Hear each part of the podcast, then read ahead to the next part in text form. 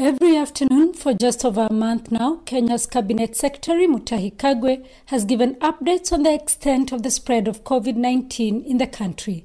From the first case announced in March, the numbers have steadily risen. By now, you'll have noticed that the higher the samples, the higher the number of cases. On Saturday, the East African nation announced 16 confirmed cases. None of them were from the quarantine facilities, meaning they have no history of travel, and country is now witnessing community transmissions. Kagwe is now linking these new transmissions to failure by a section of Kenyans to heed government directives, including an order containing those in the epicenters of the disease within their borders. The governor of Homa Bay informed me this morning of a group of people who traveled from Nairobi in a vehicle, in a private vehicle, pretending that they were attending a funeral, fully equipped with an empty coffin to illustrate that indeed that is who that they were mourners. Those people traveled all the way from Nairobi during this period when we were stop movement from Nairobi. They managed to come from Nairobi, traveled all the way to Homa Bay, and thanks to the Homa Bay Authority, Governor's Authority, and administration, somebody got suspicious. And on opening the coffin, obviously found out what I am now informing you. They were immediately put in quarantine.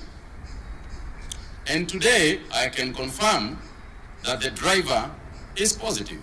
Within the quarantine centers where most of the positive cases have been recorded, the Kenyan government has previously complained of lack of social distancing and all night parties within the facilities. Now, corruption is rearing its ugly head here. We are also aware that within the same institutions, a number of people are going to the extent of offering bribes to get out of quarantine facilities.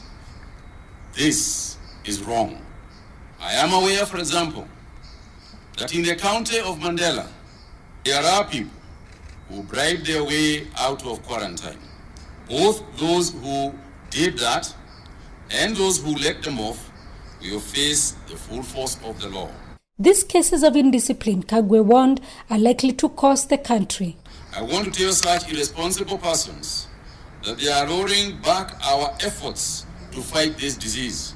What the people who are modeling for us are telling us is that depending on the level of discipline, that the results for this country, the number of people who will die in this country, or the number of people who will not die in this country, will depend purely on the, on the level of discipline that we exhibit going forward.